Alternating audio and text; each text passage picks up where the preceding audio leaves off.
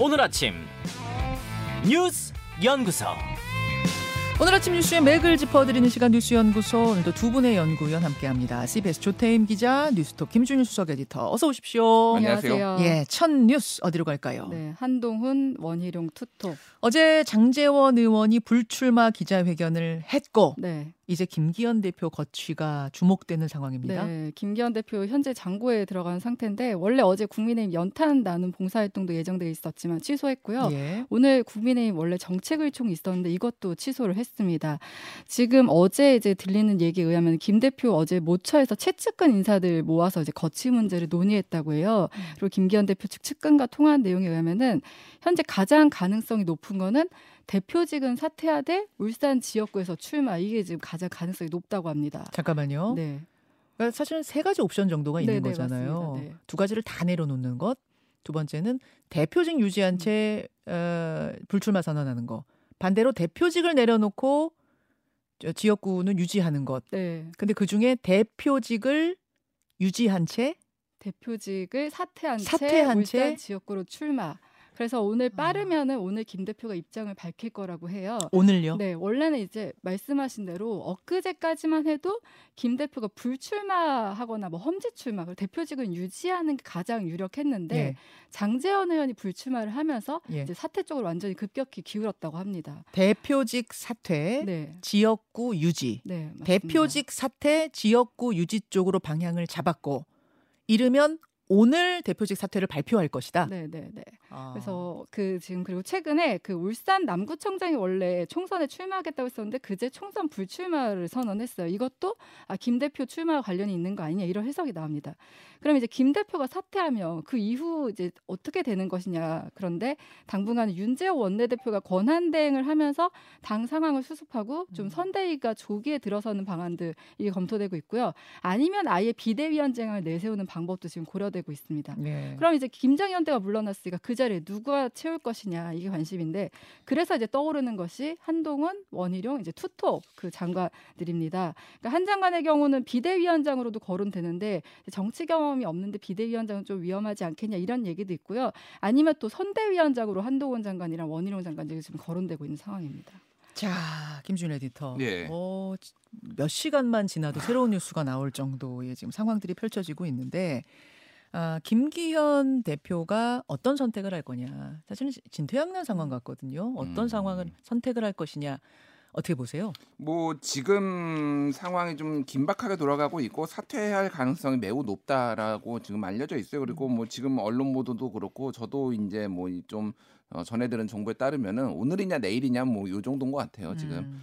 그래서 이제 뭐 뭐 밤새 또 이제 반 단독 보도 뭐 이런 식으로 해서 나, 많이 나왔는데 한동훈 비대위 체제를 뭐 검토하겠다 뭐뭐 이런 얘기도 나왔어요. 이게 뭐 TV 조선이 단독자도 붙였는데 이게 무슨 단독의 의미가 있는지 모르겠으나 어쨌든 뭐 이런 것도 지금 나오는 상황이고 그래서 뭐 한동훈 비대위가 전환이 안 되면은 윤재혁 원내대표 권한대행 체제로 가고 한동훈 원희룡 두 사람을 뭐 전면에 내세워서 뭐 공동 선대위원장이 될지는 모르겠으나 이런 걸로 한번 총선을 치르겠다는 겁니다. 그래서 요 이제 모델이 2012년 모델하고 좀 유사하게 가겠다라는 거예요. 예를 음. 들면은 2012년에 네. 이제 총선을 앞두고 이상득 의원, 육선 의원이었던 이상득 의원이 이제 그 이명박 대통령의 형이었죠. 네. 그러니까 이분이 소위 말해서 정권 실세였는데 불출마를 선언을 하고요. 음. 뭐 5선의 김영호, 3선의 박진, 원희룡 그리고 당시에 초선의 장재원 음. 뭐 이런 그리고 뭐 홍정욱 의원까지 이제 예. 불출마 선언을 했거든요. 그렇죠. 이게 그러니까 친이계의 기득권 당시에 이런 것들을 좀 내려놓는 모습이 되면서 음. 이게 이제 총선에서 2012년 총선에서 152석을 가져갔다. 이런 모델을 좀 생각하는 것 같은데 음. 그때랑은 상황이 다른 게 있어요. 어떤 겁니까? 그러니까 그때 비대위원장이 박근혜 비대 예. 박근혜 의원이었거든요. 네. 그러니까 생각을 해보면은 친이와 친박은 죽을 듯이 싸웠어요. 예, 예. 예. 그리고 박근혜가 어, 등장을 하는 것이 사람들한테는 정권 교체처럼 느껴졌고요. 예. 일종의. 그리고 또 하나는 어쨌든 그동안 보수가 잘못했던 그 정당이 잘못했던 것들에 대해서 성찰이 있었습니다. 음. 그래서 그때 뭐 김종인도 영입하고 그렇죠. 뭐 이준석도 영입하고 그러면서 일종의 이제 약간의 이제 좌클릭으로 가고 뭐 기본 뭐 이렇게 이를테면은 뭐 이제 경제 민주화 얘기도 하고 막 예. 이런 상황이 있었단 말이에요. 예. 근데 지금 그러면은 이를테면 한동훈 비대위 음. 뭐 예를 들면은 뭐 원희룡 비대위. 비대위. 이게 그러면은 사람들한테 어 정권 교체 뭐 효과가 있네 뭔가 보수가 성찰하고 있네 뭐 이런 것들을 줄 수 있냐라는 거예요. 어. 그러니까 지금 지금 모든 약간 그 국민의힘 의원들이나 정치인들이 지금 장재원 때리고 이제 김기현 때리기로 들어갔거든요. 물론 김기현 대표가 굉장히 잘못한 게 있죠. 이제 보궐 선거 같은 경우에도 후보를 내지 말았어야 되는데 낸. 근데 이거 원천을 따지고 보면은 용산에서 김태우를 강서구청장을 사면해주면서 그냥 이게 시작이 된 거예요. 음. 그러니까 모든 게 다 용산에 가리키고 있습니다. 그러니까 예를 들면 홍범도 장군 흉상 이전 이게 장재원 탓인가요? 아니면 이제 뭐 뉴라이트 이념 전쟁이라든지 뭐 김홍의 방통위원장을 임명을 한 게 이게 뭐 장재원 탓인가요? 음. 그러니까 예를 들면은 뭐 박정훈 해병대 뭐 수사단장 그 항명 수사 이거 하는 게 장재원 탓인 김기현 탓인가요? 그러니까 이거는 다 용산이에요. 그러니까 모든 거는 그러니까 지금 국민들이 어제 제가 눈에 띄었던 거는 장재원 의원이 윤석열 정부의 정 어, 성공을 위해서 본인이 이제 뭐 사, 이제 주- 예. 불출마하겠다고 얘기했잖아요. 나를 밟고 가라. 예. 그러니까 제가 제일 눈에 띄었던 거는 모든 지표가 윤석열 정부의 성공을 국민들이 원하지를 않아요.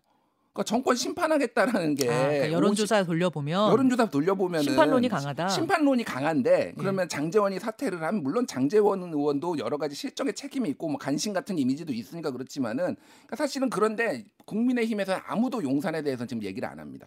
자, 그러니까 이게 이게 핵심이에요, 사실은. 음. 그럼 김기현이 물러나고 다른 사람이 오- 뭐 비대위로 오면은 그러니까 구- 그 제가 또 하나 비판을 안 할 수가 없는 게 예. 보수고 진보고 무슨 군사 정권이고 민주 정권이고 할 거 없이 역대 어느 여당이 1년 반 만에 지금 비대위가 세 번째 들어섭니까? 음. 그러니까 지금 권성동 관한대 주호영 비대위, 전징석 비대위 지금 또 비대위가 또 들어서요. 음. 그러니까 비정상적이 지금 비정상의 일상화가 되고 있습니다.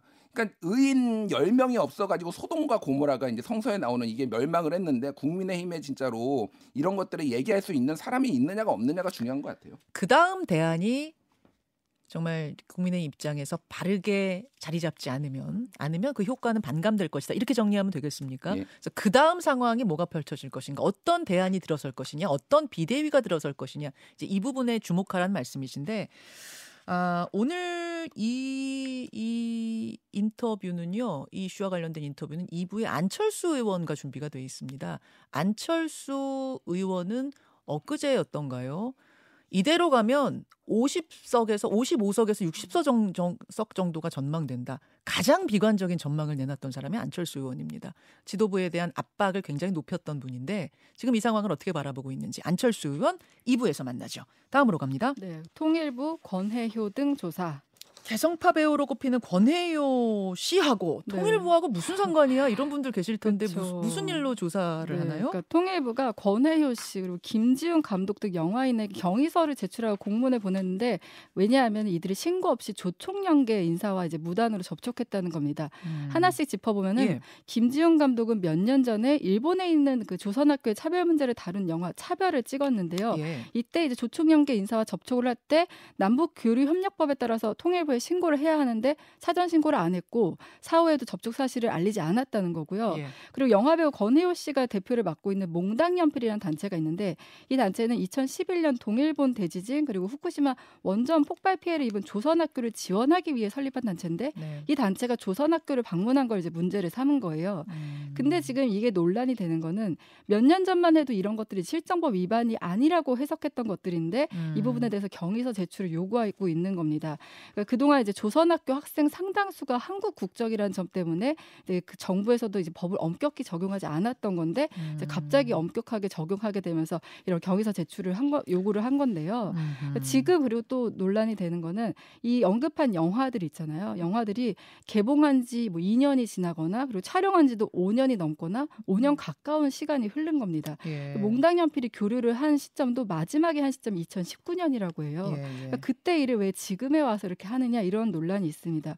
그리고 또 이제 최근, 최근에 통일부가 위안부 연구를 위한 조총련 인사 접촉하는 것도 이제 불허를 했어요. 연구를 위한 네, 접촉이요. 그러니까, 그러니까 그, 그 위안부 처음 폭로를 한 분과 이제 그 인터뷰를 하려고 했는데 그게 이제 성립이 되지 않았던 겁니다. 음. 그래서 이제 학술 연구를 위한 접촉까지 이렇게 막는 게 좀 과도하다 이런 지적은 나오는데 그러니까 통일부가 원래 남북 협- 교류 협력을 지원해야 하는데 이걸 오히려 더 막고 있다 이런 이제 지적이 나오고 과거 일까지 조사를 하는 상황이 됐다 그런 말씀이시네요. 김준일 에디터. 예.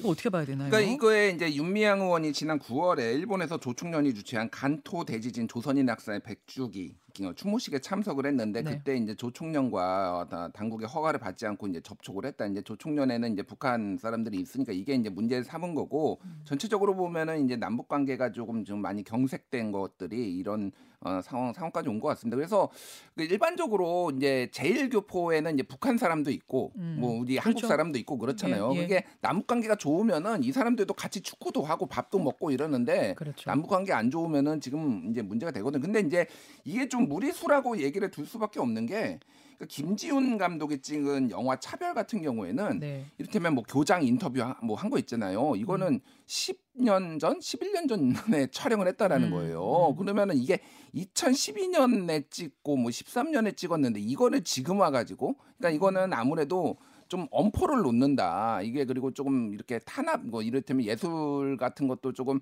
그러니까 강하게 규제를 하겠다라는 거라서 이게 그러니까 지금 현재 좀 엄격하게 하는 것과 그럼 과거의 거를 이런 식으로 다 하나씩 들춰냈다라는 거는 이거는 글쎄 뭐 사람들의 느낌에는 약간 공안 정국처럼 좀 느껴질 가능성도 있을 것 같습니다. 그래서 이게 조금 무리하다라는 비판이 보수 언론에서도 좀 많이 나오고 있어요 지금. 그러니까 인도적 차원이라든지 학술적 접촉에 가- 같은 경우는 허가받지 않고도 됐던 거고 사실 허가 받으면 지금도 되는 거죠. 되는 건데 허가받지 않고도 자유롭게 됐던 것이 지금 과거 것을 소급해서 문제 있다 이렇게 제기하는 것은 문제가 있지 않느냐 그러니까 이거를 말씀. 촬영을 한 게 보수 정권 때예요. 그러니까 이명박 박근혜 때 뭐 이럴 때 이제 촬영을 한 겁니다. 근데 이제 지금 와서 이거를 또 문제 삼는 것도 좀 문제가 있다라는 거죠. 지금 김 감독 측은 이렇게 밝혔네요. 박근혜 정부 때처럼 블랙리스트를 만들어서 지원 배제로 이어지는 것은 아니냐 이런 우려도 있다. 이렇게 입장을 밝혔다는 거 전해드리면서 세 번째로 넘어갑니다. 사쿠라 대 김민세. 민주당은 이낙연 전 대표 신당 창당을 놓고 개파 갈등이 상당히 심화가 되고 있는데 그 와중에 이제 김민석 의원이 했던 그 사쿠라 논제 네. 이게 거셉니다. 이게 그- 그제 김현장이 뉴스쇼에서 처음에 사쿠라 얘기를 했는데 예. 어제는 국회 기자회견장에서 이제 사쿠라 얘기를 한 그러니까 거예요. 김민석 의원이 한 번 더 한 거죠. 네, 맞습니다. 예. 그러면서 김 의원은 이낙연 신당론은 윤석열 검찰 독재 공작 정치에 놀아나는 사이비 야당, 즉 사크라 노선이 될 것이다. 이렇게 또 어제 얘기를 한 거예요. 그러자 이제 당내 비명계 의원들은 김 의원은 그런 말 할 자격이 없다 이렇게 맞받아 쳤는데요. 음. 그러니까 과거 2002년 대선 당시 노무현 후보 지지율 떨어진 상황에서 탈당해서 왜 정몽준 의원의 국민통합 21에 합류했었잖아요. 예, 그래서 예. 그때부터 어떻게 보면 철새 정치인 낙인이 찍혔고 김민세라는 별칭이 생긴 건데 음. 이 부분에 대해서 윤영찬 의원이나 조홍천 의원이 이제 또 언급을 한 겁니다. 음. 그리고 또 요 586 용태론도 나왔는데 이원욱 의원은 우리 586 세대는 기득권이다. 586 기득권 내로남불이다. 이런 내용의 글을 SNS에 올렸고요. 이런 가운데 이제 이재명 대표는 사퇴 수습에 나서는 분위기인데요. 그 문재인 정부 총리 연대설 불, 불거졌던 전직 총리들과 회동을 추진하고 있어요. 근데 정세균, 김부겸 전 총리와의 회동은 이제 추진하고 있는데 네. 이낙연 전 대표와의 추- 회동은 좀 거리를 두고 있는 상황입니다. 그러니까 18일에 길 위의 김대중이라는 다큐 영화가 시사회를 하는데 그 자리 길이의 김대중. 네, 그 자리에 이제 세 사람이 모두 초대를 받은 거예요. 아. 그래서 다 참석할 걸로 알려졌다 아? 보니까 이제 이 자리에서 만나게 되는 거 아니냐. 근데 사실 시사회장에서 만 나서 얼마나 긴 얘기를 나눌 수 있을지는 좀 예, 예. 의문이긴 합니다. 근데 만나서 악수를 할 거 아니에요. 아, 그렇죠. 그렇죠? 그 악수를 얼마나 진하게 하느냐.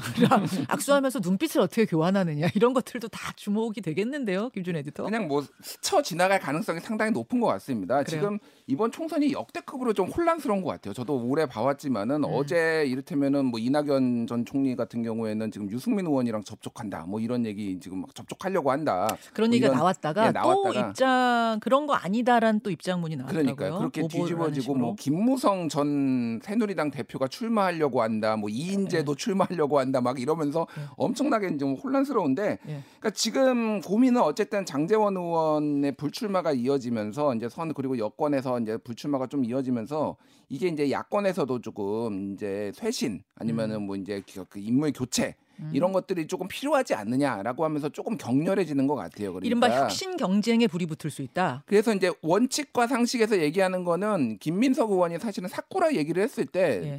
어, 사쿠라라는 단어를 제가 진짜 오랜만에 들었다. 저도요. 2000년대 초반에 쓰던 용어거든요. 사쿠라라는 단어가. 그러니까 원래 그 사쿠라라는 게 예, 여러분 예. 사쿠라 니꾸의 줄임말이에요. 사쿠라 니꾸가 뭐냐면 말고기 일본 말로 음, 음. 말고기인데 겉은 소고기랑 되게 비슷한데 먹어보면 말고기다. 예. 겉과 속이 다르다. 이게 사쿠라거든요. 음, 예. 그 얘기가 다시 나온 거예요. 그러니까 김민석 의원이 그렇게 옛날 단어를 소환을 하니까 옛날 별명이던 김민세가 다시 소환이 되면서 진짜 이것도 오랜만에 들어요. 오랜만에 듣는 거예요. 예. 그러니까 요게 엉, 그러니까 586 청산론으로 이어지면서 서로 조금 이렇게 뭐 비판을 하고 외부에서도 비판이 들어오고 좀 복잡하게 좀 돌아가는 것 같아요 이 상황이. 예. 이 김민석 의원과 비명계 사이의 이 사쿠라 논쟁을 친명 주류에서는 달갑지 않게 보고 있다. 라는 그렇죠. 얘기. 왜냐면 지금 지금 보듬으려 그러니까 이- 이분들이 나가지 않게끔 해야 되는 상황에서 이게 과연 바람직한 논쟁이냐 이, 이런 시각이라면서요. 그러니까 친명 쪽에서는 오히려 그러니까 최대한 잡음을 안 내고 뭔가 나 이재명 대표가 끌어안는 모습을 보여줘야 되는데 지금 이게 조금 엉뚱한 데서 좀 불이 붙어가지고 상당히 좀 난감해한다 이런 얘기까지 있습니다. 어쨌든 좀 예. 행보를 지켜봐야 될 것 같아요. 예.